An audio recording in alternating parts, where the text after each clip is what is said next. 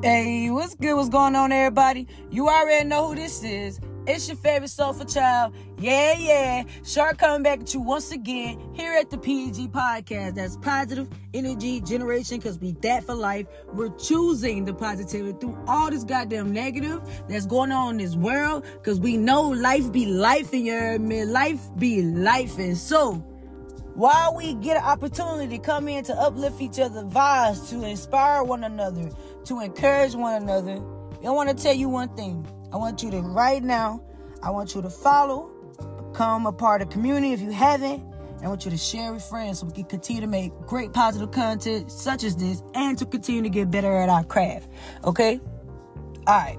So, moving forward to season 5, we know that we dedicate season 5 to the ones that have been affected by the incarceration system, the judicial system, the one that has been through it, you know, the families that has been through it, the ones that had a loved one that been through it, a friend, you know, and the ones that knows nothing about it, that knows a little bit about it, but they need some education about it, so we don't never go there, okay? So we're going to dive in, and like I said, we dedicate this season, season 5, to you all.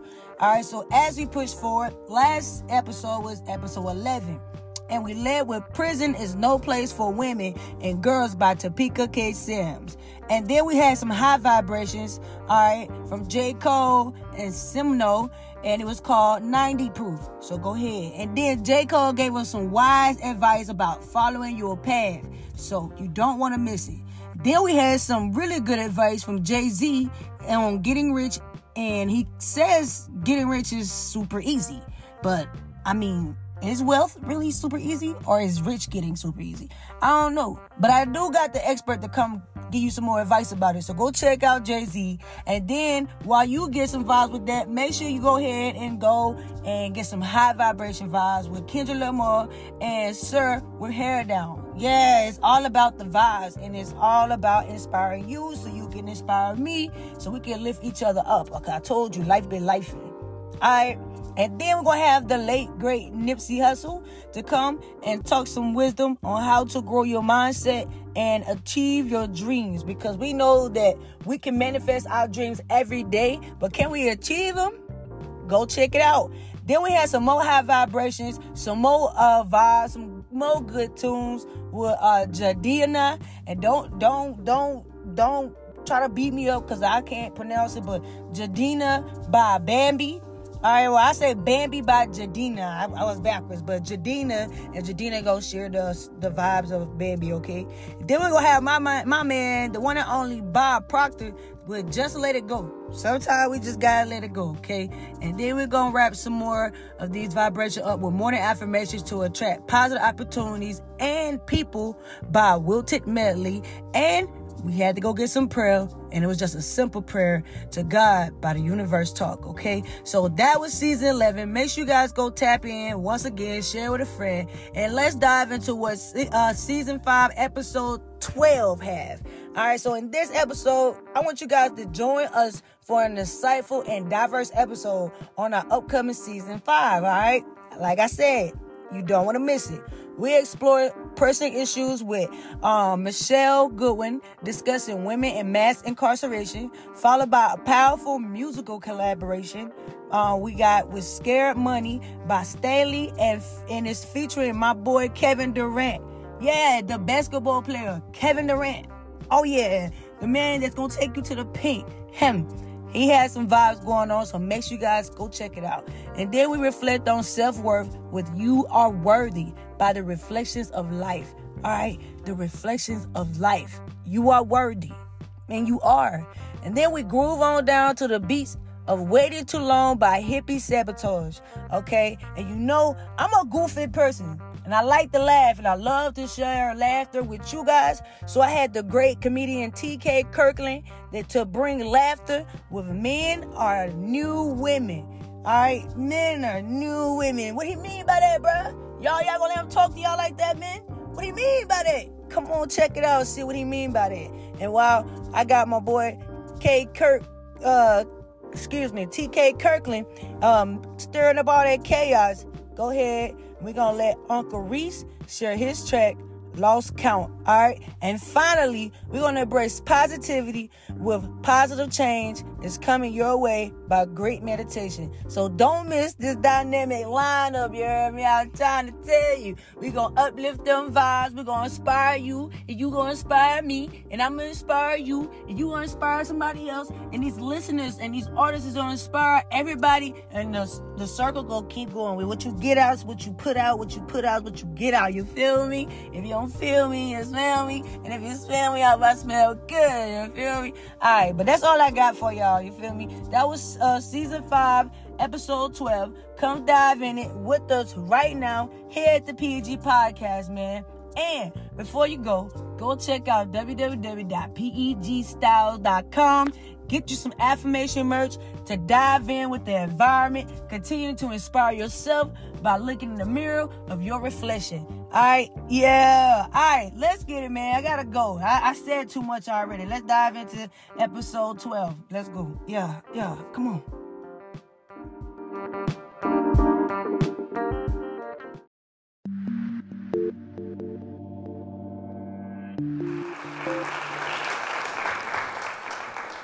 Incarceration hurts at a place that's hard to touch, at a place that's difficult to reach.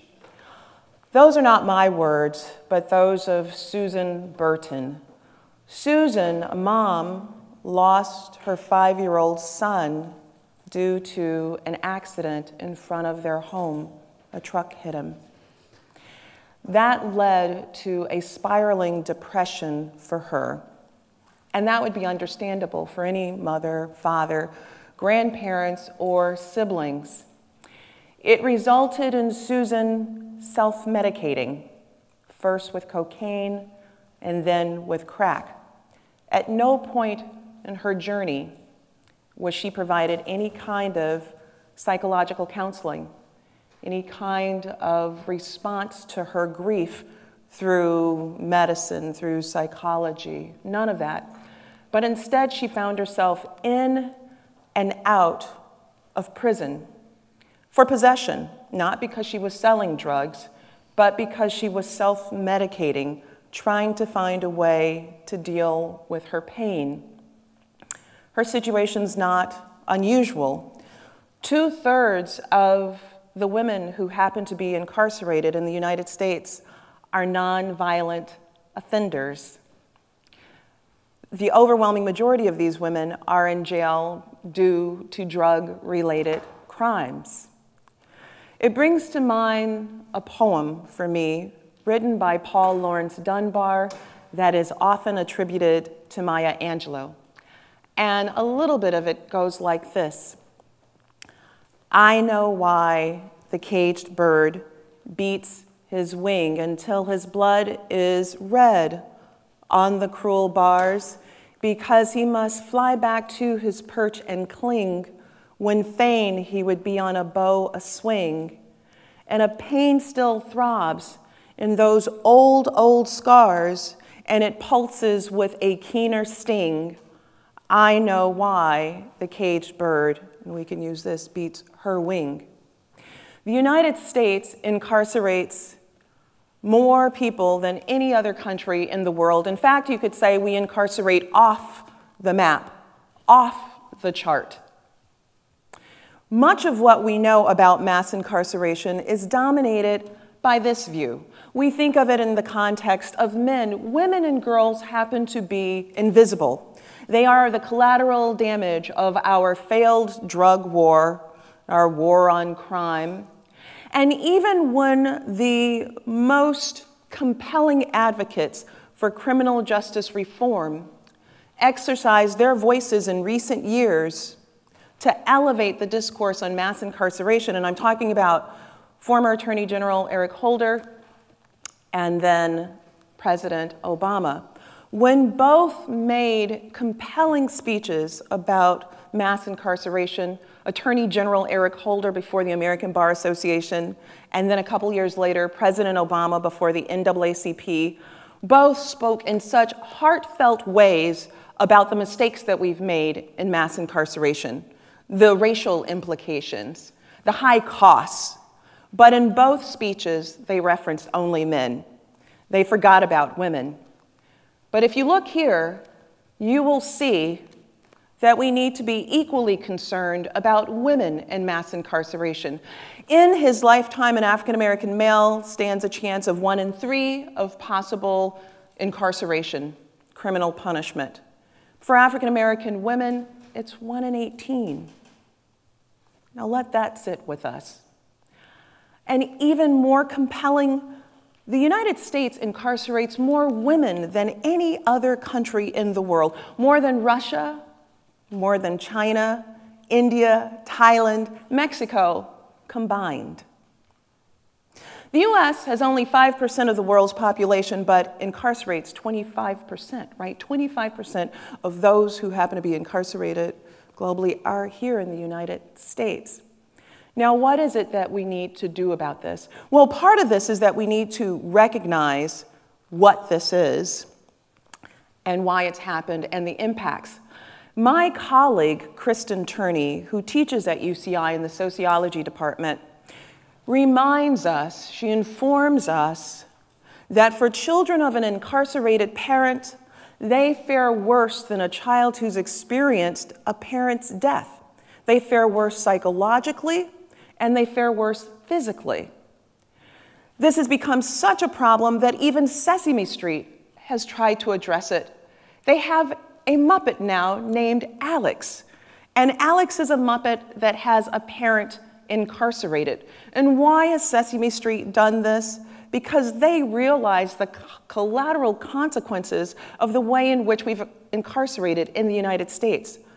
Of the more than 67 million people who have some form of a record, a criminal record in the United States, they face about 45,000 collateral consequences, making it very difficult for re-entry. But we make it very difficult for their children. Now, this story has the impacts that directly tie into women's lives. In the 1980s, as we were launching our war on drugs, there was specific attention targeted at Black women and at Latina women. And it was this narrative of the crack mom, and that this crack mom would produce children who would ravage society. They would be the worst students in our schools. In fact, schools would not be able to educate them. It was said that they would have brains that were born too small, that they would have organs that wouldn't function correctly, that they would have abnormal genitalia. This was the narrative. But what Dr. Hallam Hurt at the University of Pennsylvania knew, and Dr. Claire Coles at Emory knew, because they had been doing longitudinal studies in these areas, and not just on cocaine and crack, but also alcohol, tobacco, et cetera, was that we were demonizing whole classes of women, and the data that was being reported was not accurate. The New York Times came to this understanding a few years ago, and online has a video now where they revisit the crack mom epidemic that wasn't, as they say. But many lives were hurt along the way. Between 1977 and 2007, the rate of incarceration for women rose over 800% in the United States. Now, a part of this was also the way in which economically we looked at poor women, women like Susan Burton, women who did not have health insurance. These women were considered the dregs of society. At the same time that the narrative about the crack mom was all on the news, so was a narrative about the welfare queen. That is, these women who somehow wrecked our economy, that they were responsible for our economic woes. And in fact, they weren't, but they were very convenient scapegoats. So much so that the scapegoating and stereotyping suggested that they would be the worst mothers ever. And this kind of narrative continued with billboards placed around the country. And here, one even recently, right? The notion that the worst place in the world for a Black child happens to be in her mother's womb.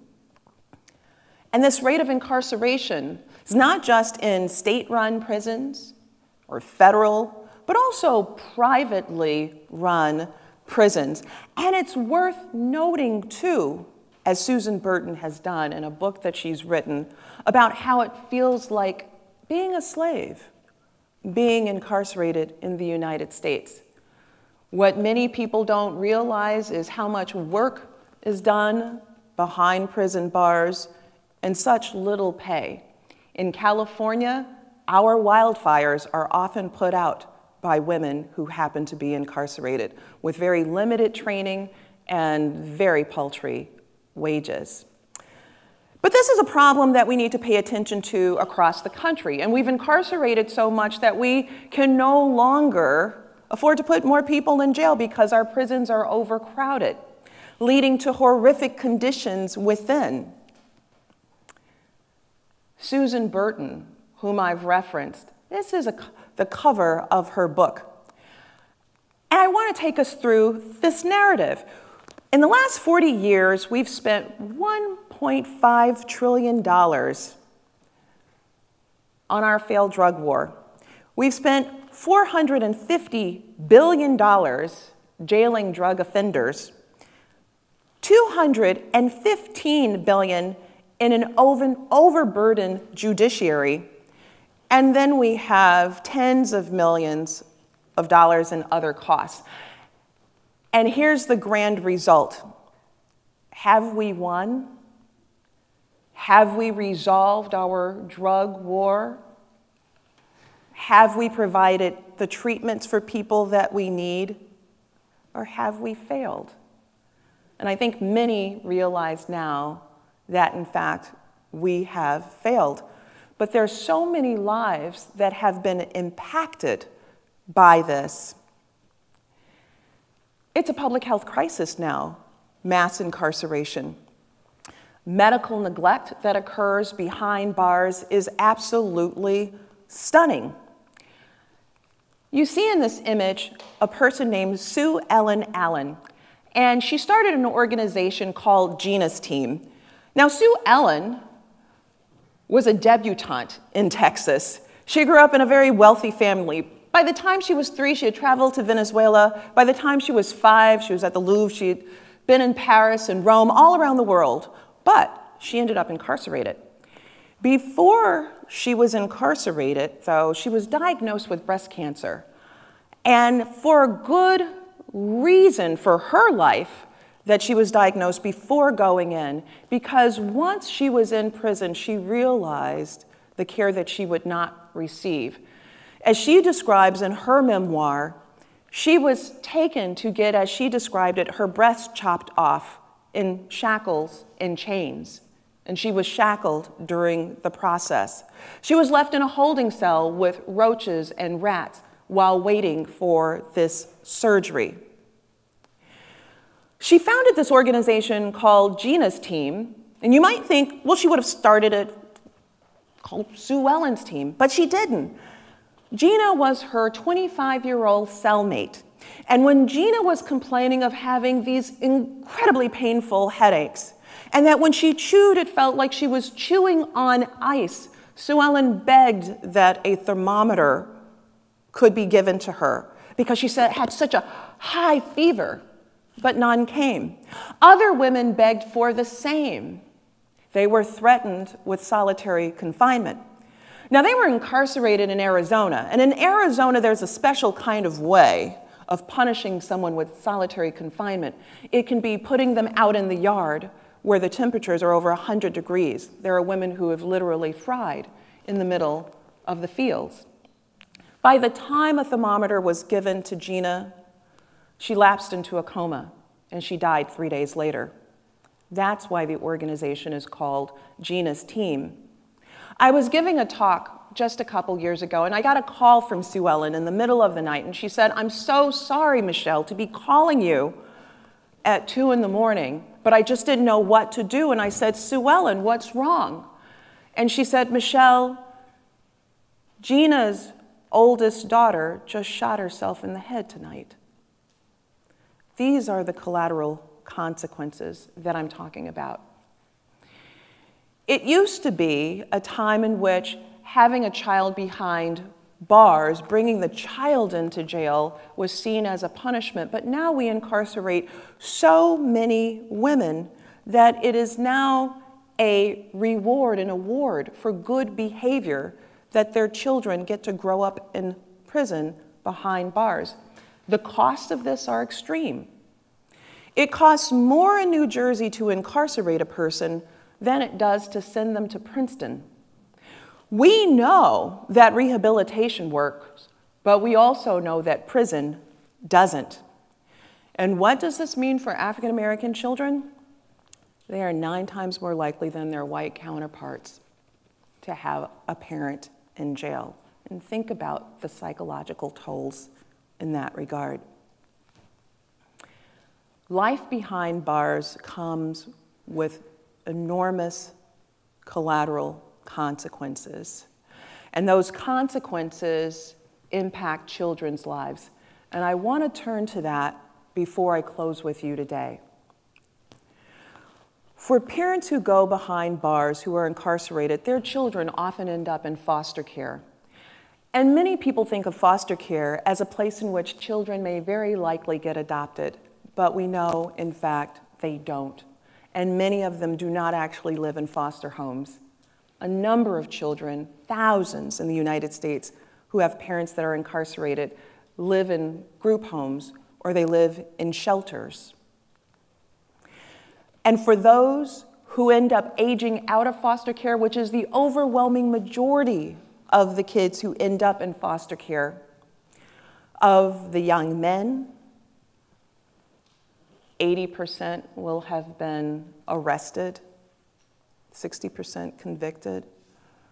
For girls, so many, 75% age out pregnant, a quarter of them who will be homeless.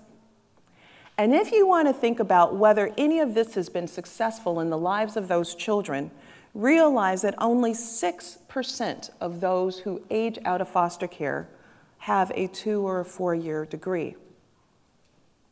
When Susan Burton says that incarceration hurts at a place that is difficult to touch, a place that is difficult to reach, this is what she's talking about. And let's think about this. If you had a cell phone that failed 40% of the times in which you turned it on, or a laptop that failed 40% of the time that you turned it on, or a very expensive car that wouldn't start at least 4 out of the 10 times in which you turned it on. And this is a conservative statistic, right? The rate of recidivism is somewhere between 40% to 60%. But if it failed that often, those things that you use, you would say it's broken, right? We need to fix it. And that's true of mass incarceration. It's a broken system. And it's a system that's well worth our energy to fix. Thank you so much.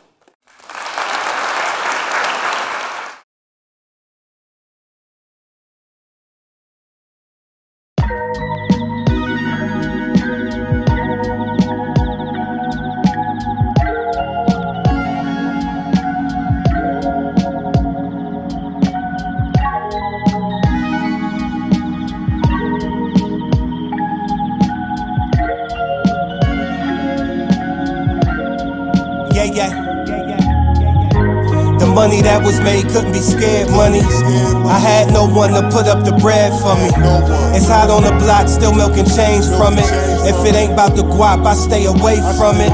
I ain't a stoner, but I smoke a little bit. Relieve the stress when I roll up the spliff. We've been the corners from whenever the wind. Spin the block, then we at it again. The hustle don't stop, it's round the clock here. When it comes to getting paper, we denounce fear. I know that's a big word, very cavalier. Big wheels on the curb, we park it right there. Spark the tree in front of NYPD. It's legal now, fuck they gon' do to me. On my hip of 1 to 3, I ain't risking my life. Plotting and scheming, these cowards wishing to hide. I'm outside, middle of summer, chain sparking like the 4th of July. Parking lot look like the DuPont, a fortunate guy. My fortune the size of Scrooge McDuck. I'm swimming in women, I'm lapping it up like the girls in the back of the Rolls Royce truck. The money that was made couldn't be scared money. I had no one to put up the bread for me. It's hot on the block, still milking change from it. If it ain't about the guap, I stay away from it. I ain't a stoner, but I smoke a little bit. Relieve the stress when I roll up the spliff. We've been the corners from whenever the wind. Spin the block, then we at it again. Hey yo, look, rest in peace to Barbara Davis. We hit another layer. When she speak to me, it's like she's saying prayers. I feel like Randy Moss when he was on the Raiders. Man, they love the haters. This woman so fine, I give her cash payments. Baby, I'm just so glued to the basics. I wanted more room, so I copped the crib, sitting adjacent. In this whole world, I'm Freddie Jason. I'm sitting in the places of great but never complacent. Yeah, baby, I'm a stoner. Yeah, I took that long walk up the hill that made me a loner. And nah, baby, I don't like being humble. I hang with mongrels. Gotta pay attention. There's a God sitting amongst you, and you know it. The money that was made couldn't be scared money. I had no one to put up the bread for me. It's hot on the block, still milking change from it. If it ain't about the guap, I stay away from it. I ain't a stoner, but I smoke a little bit. Relieve the stress when I roll up the spliff. We've been the corners from whenever the wind. Spin the block, then we at it again.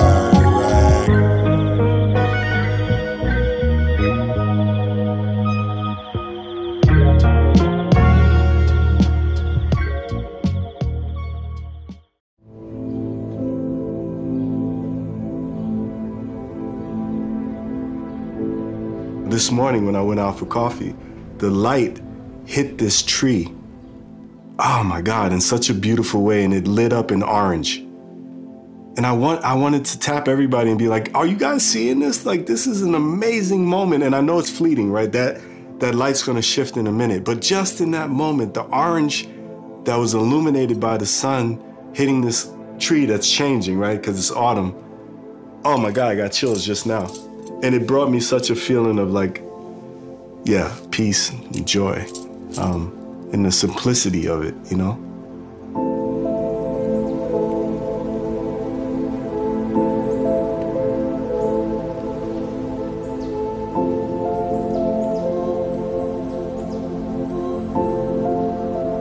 I really did. I wanted to tap people and be like, hey, like, don't lose this moment. Like, this is, you know, you're on your way to work, or I'm sure you have 100 things on your mind, but can we just take a second and acknowledge that this is a perfect moment, you know? At least I got to see it, and now I get to share it.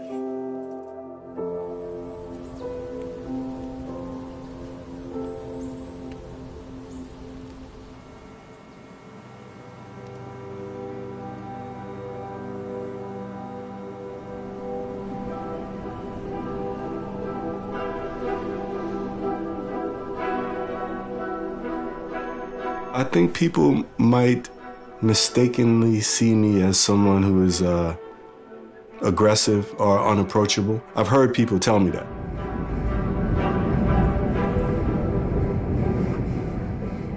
Growing up in Brooklyn, New York, and particularly during the time I grew up, which was a very dangerous place to live, I've acquired a facade of toughness and keeping a very straight face.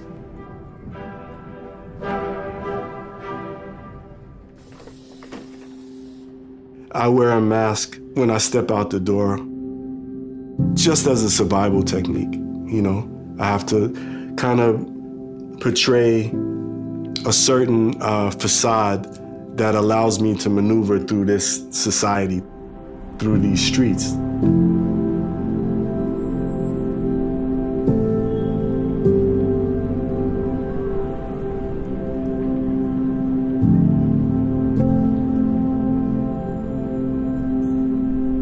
In fact, if I had to wear a mask that really represented me, it would be a clown mask, because I'm just like always like looking for the silliness, the joke, the moment to find something to laugh at. Laughter is really the spice of life.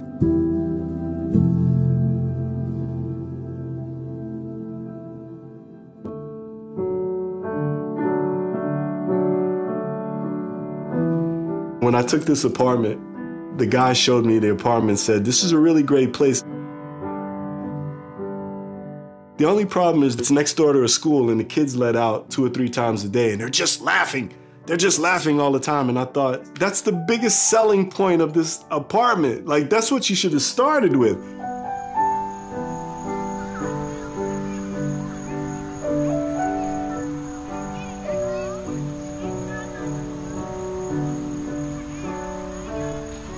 I get to hear these children laugh twice a day, and what that does is it reminds me when I get bogged down with being an adult, when I get bogged down with this identity of, you know, having to be serious and mature, I recognize this shit is all ridiculous.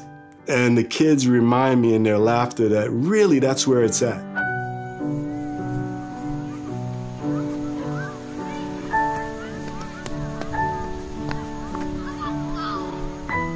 And I get to look at them run around, and they're experiencing their body, they're experiencing this mobile vehicle, this communication device, and they're trying it out, and they're you know, and the pure joy of just being in this physical, you know, like kids will run just to run.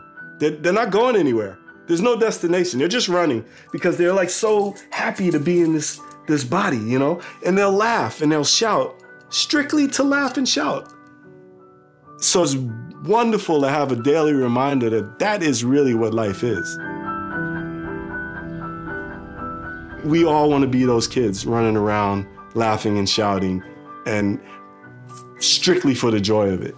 And I never, ever want to lose contact with that innate joy, you know?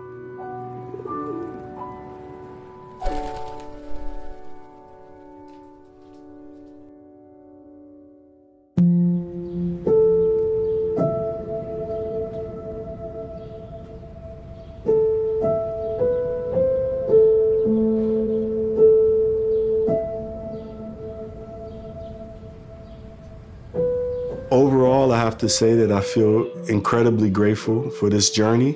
It's been full of challenges, ups and downs, a lot of pain, a lot of bliss. It's really been the full ride, but yeah, there are absolutely things in my life that feel hurtful, that feel scary, that challenge my sense of self, you know. I think about relationship issues. I don't have a partner at the moment. That's always been a struggle with me. I don't feel like I've been able to find that one, you know, and I've been really hoping for that. And that plays into my insecurities and feelings of, as I get older, will I be alone?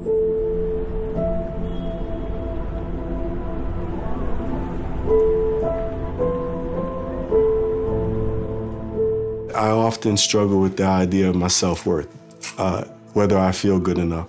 I think that comes largely from the way I was brought up. For many years, if you had asked me how I was raised, I would say I was left to my own devices, right? I raised myself, which was a soft way of me saying I was neglected. And that neglect, what that told me as a child was I wasn't worth the love, the attention, the guidance. And here I am, I turned 60 at the beginning of this month, and I'm still struggling with this idea of, am I worthy? Am I worthy?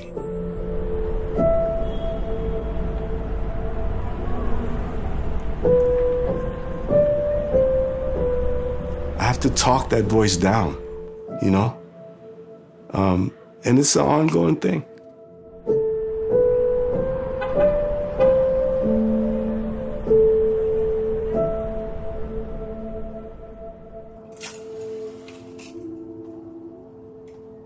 That's the primal question, isn't it? That is the question that we are all constantly asking ourselves, right? And whether we're doing it consciously or not, who am I?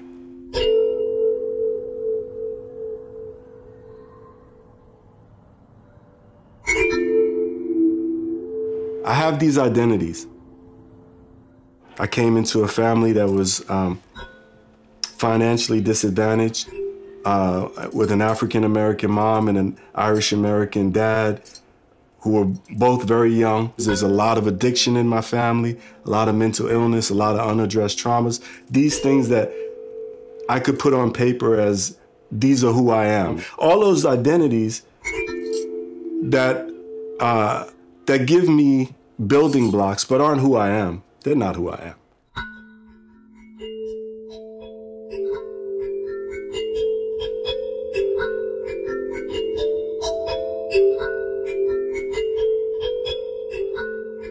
What my body is a mobile communication device. I get to move around and communicate with the world through this thing, but it ain't me. This is this vehicle that I'm blessed enough to inhabit for I'm borrowing, it's on lease, you know, and it's decaying sweetly over time, but it's not who I am.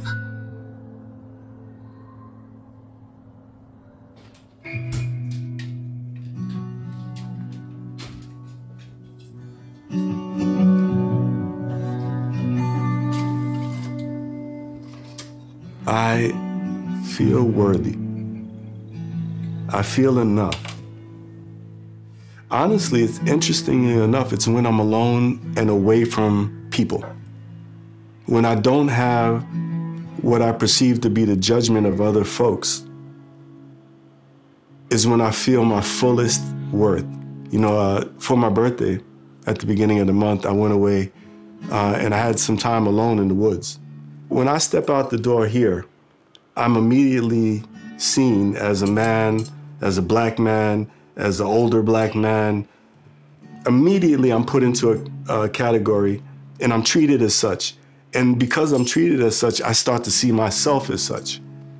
When I'm alone in the woods, those things don't apply. And I get to be my most authentic spirit self.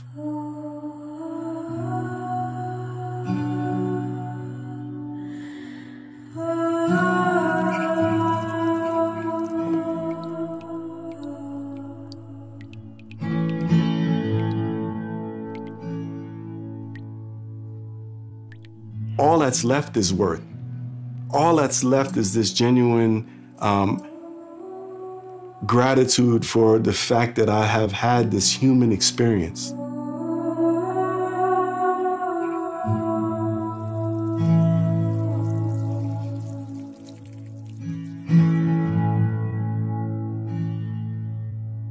I had the blessing of being a teacher, and I worked with mostly inner city kids.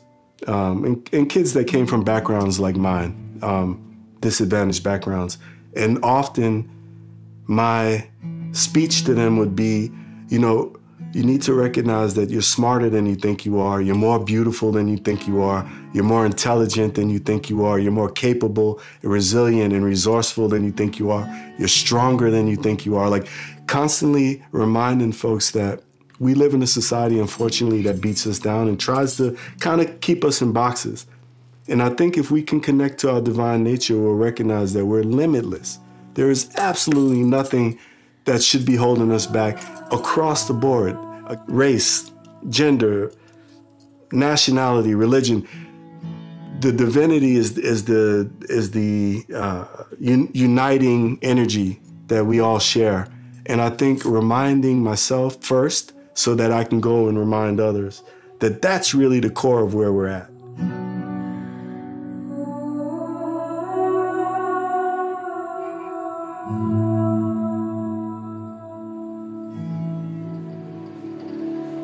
Hopefully when people connect with me, I'm able to convey to them that I see you, like I really see you. I'm seeing you away from the facade of your physical body. I'm seeing you away from your gender, your sexual preference, your race, your religion. I know that you and I exactly want the same thing. We want to be happy, right?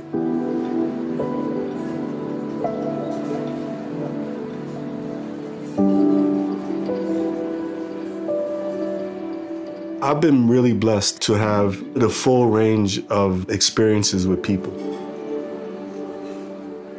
I've had deep connections with people who are down and out, you know, on the so-called lowest rungs of society's ladder. And I've hung out with people that are famous. And what we want is all the same. I really feel like every single human, from Donald Trump to Dalai Lama, basically want the same, very simple things. We want to be loved. We want to feel secure. We want to feel healthy and good.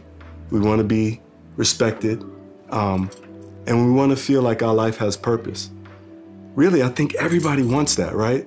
How we get there, sometimes, unfortunately, we get a bad playbook. We get wrong information. We deal with traumas and so on. So it comes out kind of sometimes, unfortunately, hurtful. But really, if you can look at every single person on those 5 principles, I know that person wants to be loved. I know they want to be heard and respected. I know that they want to feel healthy and good. You know, I know that they want to feel like they have a purpose. Every single person has that.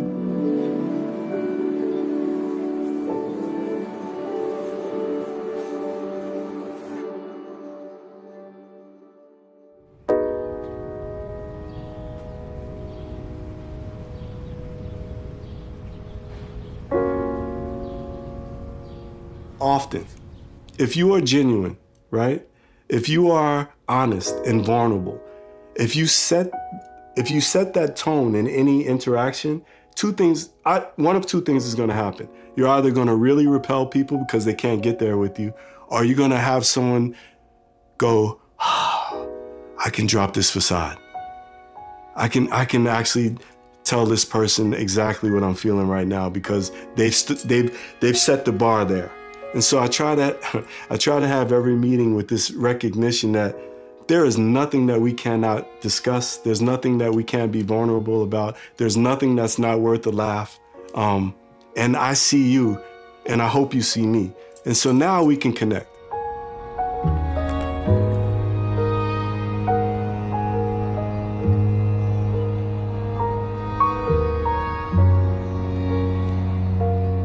And we can talk about the serious shit. We live in a very, very serious time, very dread time, explosive times. I'm not denying that. And I've grown up in a very hard world. But if I meet you as my most genuine and authentic self, my truest God, joyful self, I am inviting you to meet me at the same place. And I know you're there. I know you're there, you know? So we can get there together, I hope.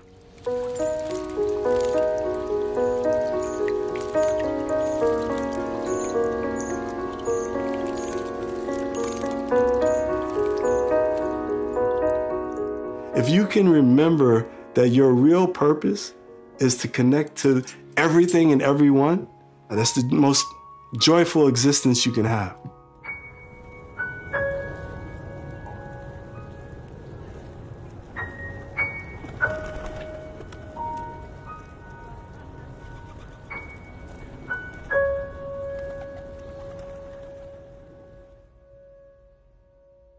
Thanks for watching our film. Every story we've made is possible thanks to the support of our patrons. And if you'd like to continue to support us to make stories that explore the infinite beauty of being human, sign up on Patreon. Thanks.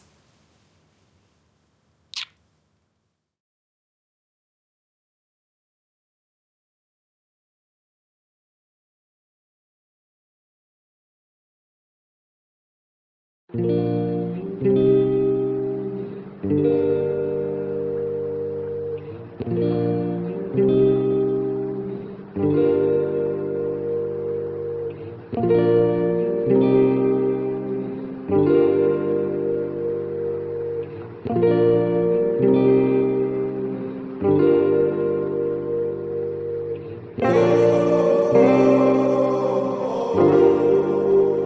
waiting too long.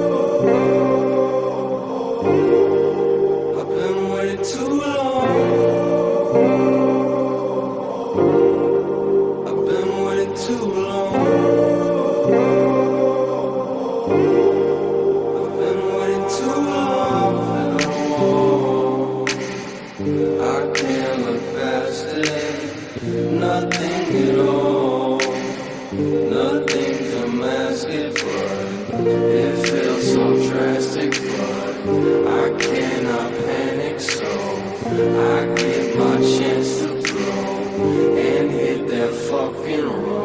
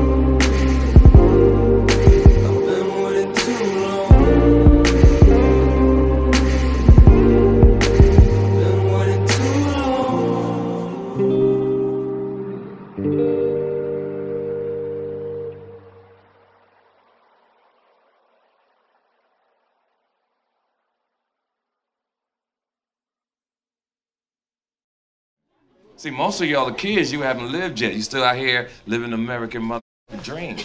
But it's a real world out here in the motherfucking world. You understand? And that's what's really important. That's why I'm on here, because I always try to give game. You know? I tell men, when you go on a date and you go out to the club and you hold a conversation with a young lady, you buy that young lady a drink. That's for a time. These young niggas on social media talking about, fuck that nigga, fuck that bitch, let her be thirsty. I'm like, nigga, who raised you? When you walk down the street with a woman, you walk on the outside to show that you respect her. These niggas like, let that bitch get hit by a car. I tell niggas, when you go on a flight, on a plane, a woman always supposed to sit by the window. You're supposed to sit on the outside to show that she's protected. These young niggas like, nigga, I paid for a ticket too. What if I want to look out the window? I'm like, who raised these motherfuckers? This shit has gotten the fuck out of hand. Social media has destroyed men being men. We can't be chivalry anymore. I love to compliment a woman. That's what men do. I come from an era where we was players, nigga. We bought women drinks, we bought them cars, we bought them condos. These niggas don't do that no motherfucker more. The men now are the new women. That's the way this shit is.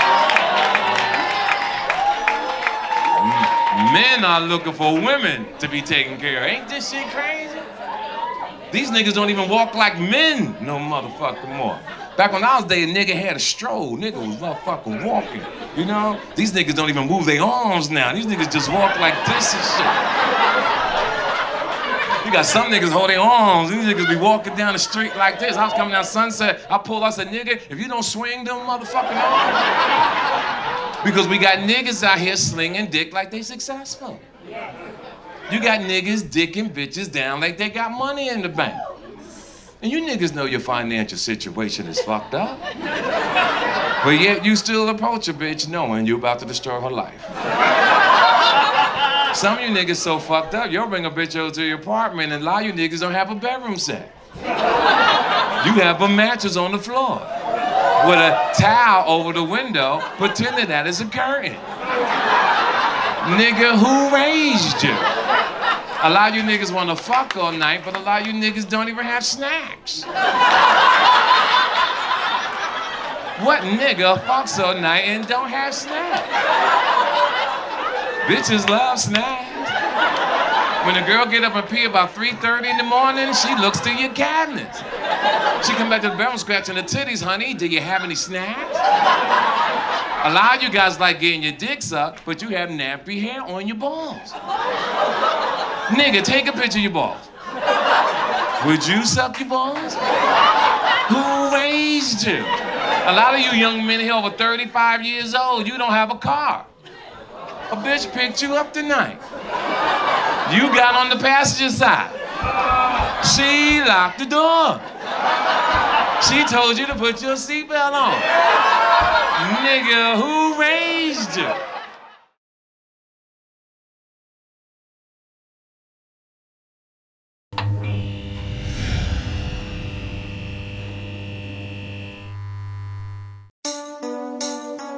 Yeah.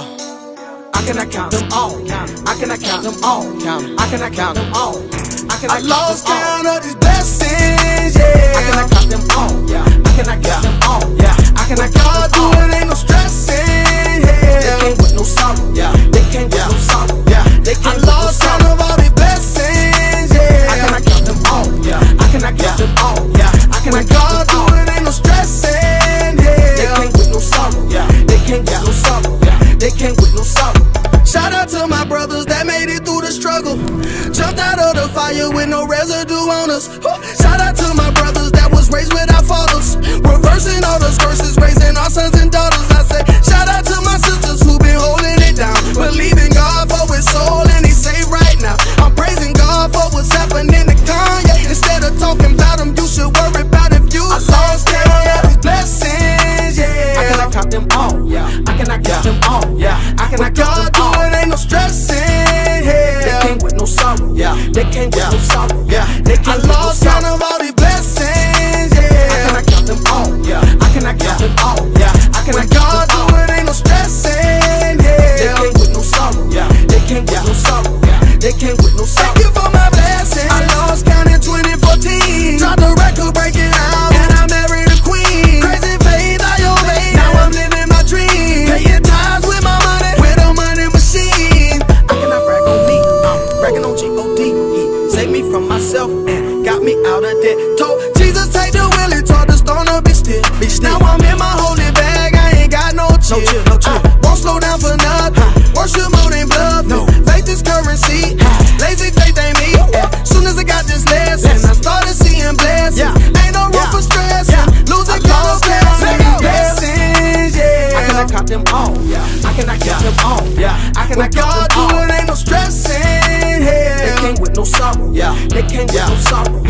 I lost count of all these blessings. Yeah. I cannot count them all. Yeah.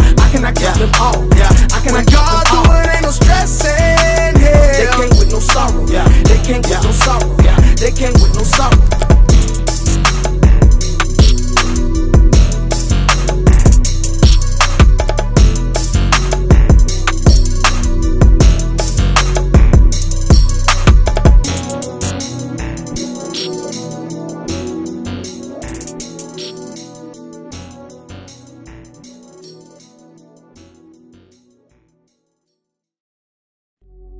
Begin this practice by letting yourself get extra cozy if that feels right to you.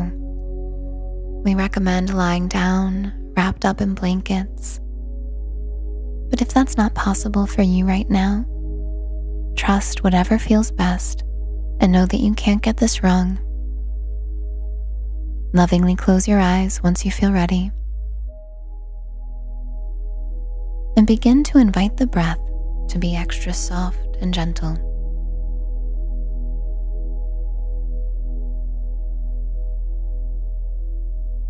Letting belly be loose.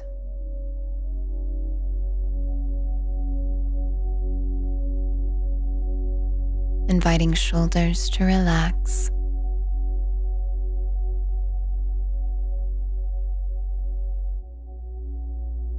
And just allowing the breath to flow as freely as it wishes.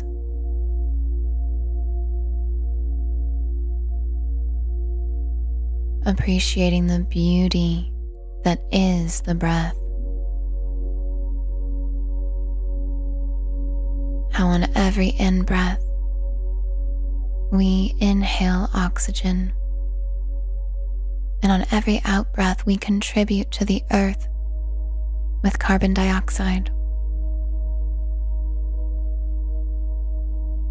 What a remarkable cycle that connects us all.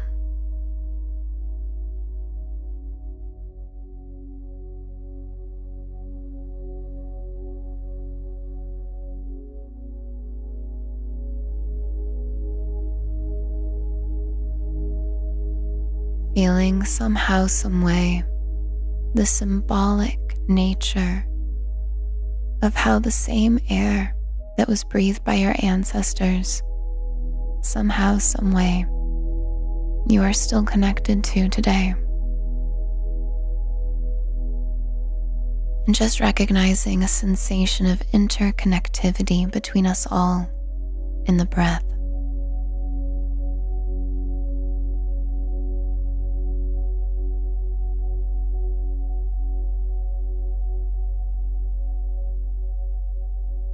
Feeling the beauty in this world that we share.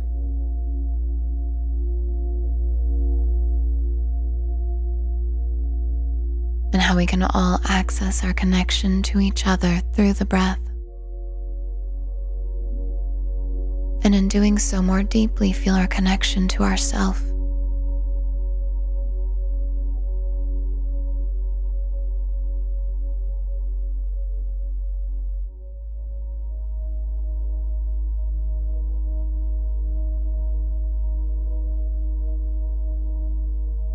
Now, as you continue to relax more deeply, you bring your awareness to the very top of your head.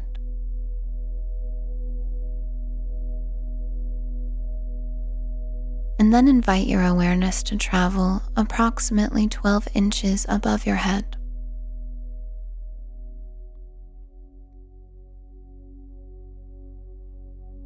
Feel wherever this may bring you, knowing you cannot get it wrong. And in this space, you begin to sense a glowing orb of soft purple light. In fact, for some of you, it may be brilliant, radiant, vivid, and dark, so trust the hue and shade of purple.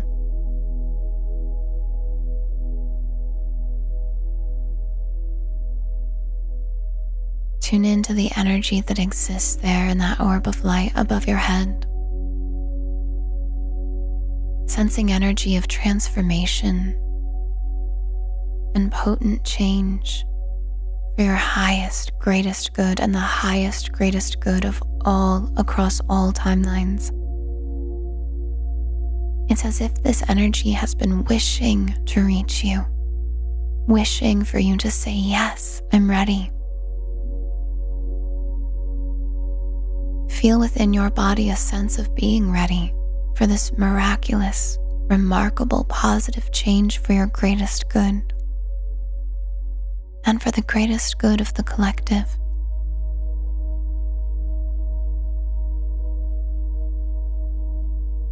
And when you're ready, invite the energy to begin to funnel down through that orb of light as if it's opening up and pouring out endlessly, washing over your head and face, flowing down through your neck and shoulders, down torso, arms, and hands, through the spine, down through the hips and pelvic floor, all the way down through the legs and soles of the feet. And where it begins to exit, and travels out to an orb of light about 12 inches beneath the feet. From here it is gathered and cycled back up in 360 degrees all around you, creating a sphere of this light around you that funnels back in to the orb at the top, creating this perfect endless cycle of violet light traveling down through you and around you perpetually, cleansing, clearing, and shifting energy all around and within you without you having to lift a finger. I will leave you for just a few moments to enjoy this sensation, remembering you are not alone. I'm still here with you, as is the violet light. You just get to enjoy this moment of stillness with you now. And I'll come back with more guidance shortly. Enjoy.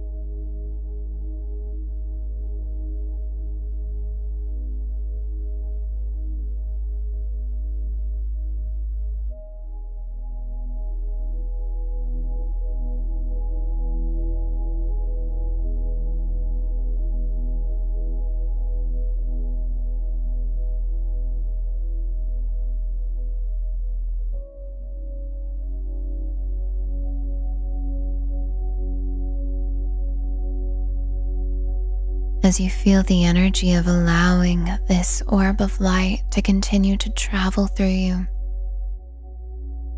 You may begin to detach from realities you had claimed as your own, even if it's not using the logical or practical mind. It may just simply be a feeling, perhaps a wish or a hope.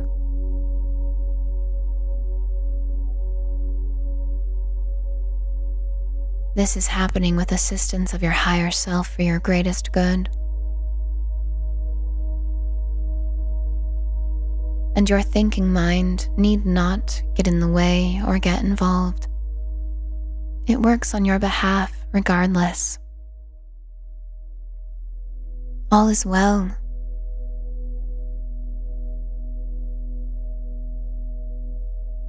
You tap into these latent natural abilities now,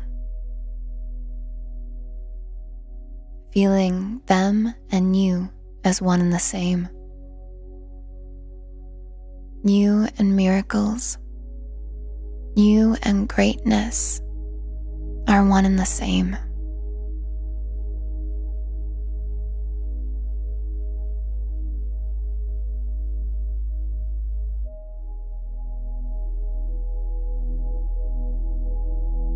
You've been ready for this for quite some time. Relax and allow, dear love. You are in the right place.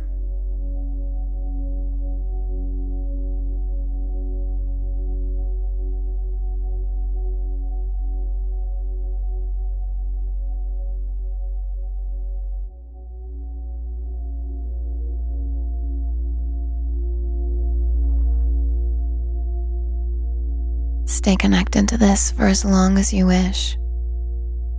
And whenever it is that you are ready to come out of this practice, imagine that this orb of violet light all around you continues to stay in place.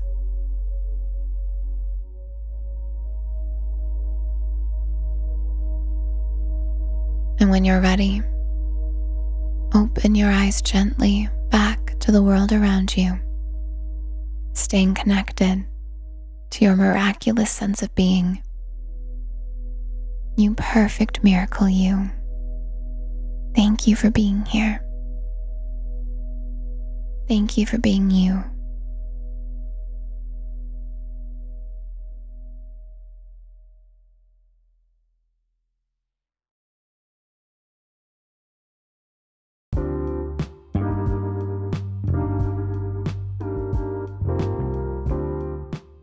Yay. Don't lie to me, man. Did y'all catch those vibes? I mean, if it wasn't really on point, it was boring, it wasn't really your style, let me know. Drop it in a comment. Let me know. You know, let me know if you really want to hear some other vibes, or if I'm hitting on the right thing. But this is about consciousness, man. Introduce you to some more vibes. Open our mind up to the things that we're embracing, and bring out the best in us by healing the worst in us, okay? So this is what it's for. So before you go, let's take a moment to bow our heads in prayer. Father God, we come to you together to just say thank you. Thank you for another day. Thank you for another journey. Thank you for another ups and downs. Without our ups and downs, without you, without life, we wouldn't be nothing. The trials and tribulations that we go through is meant to build us and strengthen us for better, for greater. And we must go through the darkness to understand the beauty of the light. So, Father God, we come to you just saying thank you. Thank you for being our provider. Thank you for being our shelter. Thank you for being our guidance. And thank you for being our voice. And it's time for our voice to be heard.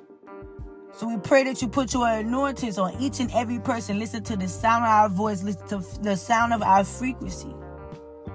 We pray that you anoint the gift. We pray that you anoint the blessings that come in their way. And through the hardship, they learn the most valuable lesson is life. Because life be lifing. So God, we just want to say thank you. We didn't come to complain. We didn't come to ask. We just come to say thank you. Thank you for your grace. Thank you for your mercy. Thank you for another day opportunity, no matter what our situation is, whether it's the worst of our situation, whether it's the best of our situation. We want to say thank you because we know that you have your hands over it all. And we continue to say thank you. We continue to be guided through the frequencies of the universe that you stored up on us, and continue to heighten our senses by getting more in touch with our self, with our spiritual life, with you, and understanding of our journey. We just want to say thank you, and we just want to say thank you. In your holy name we pray. Amen, amen, amen. I want to thank you for listening, especially if you made it this far. I just want to say thank you because, you know, sometimes we all get caught up in our life and we get caught up with putting our gifts out there. Make sure we get TikTok, Instagram, and all these platforms out there. Make sure we're being seen. But sometimes the ones that don't really be seen is the one that see you the most. So I just want to say thank you for tapping in, for vibing with me, for vibing with the family. And we pray that we have shared something that has touched you to reach you for the better. Okay? All right. So we got to go. Thank you. We'll see you next time. Y'all don't want to miss the next lady I got coming up. I got Miss Danny Washington coming up. So you don't want to miss her. Yeah, the one and only I foster care herself. Yeah, her. You don't want to miss it. Nah, you don't want to miss it. So make sure you stay tuned. They'll see you there. And don't be square, man. Yeah. All right. Go. Press the button. Get off. Press the button.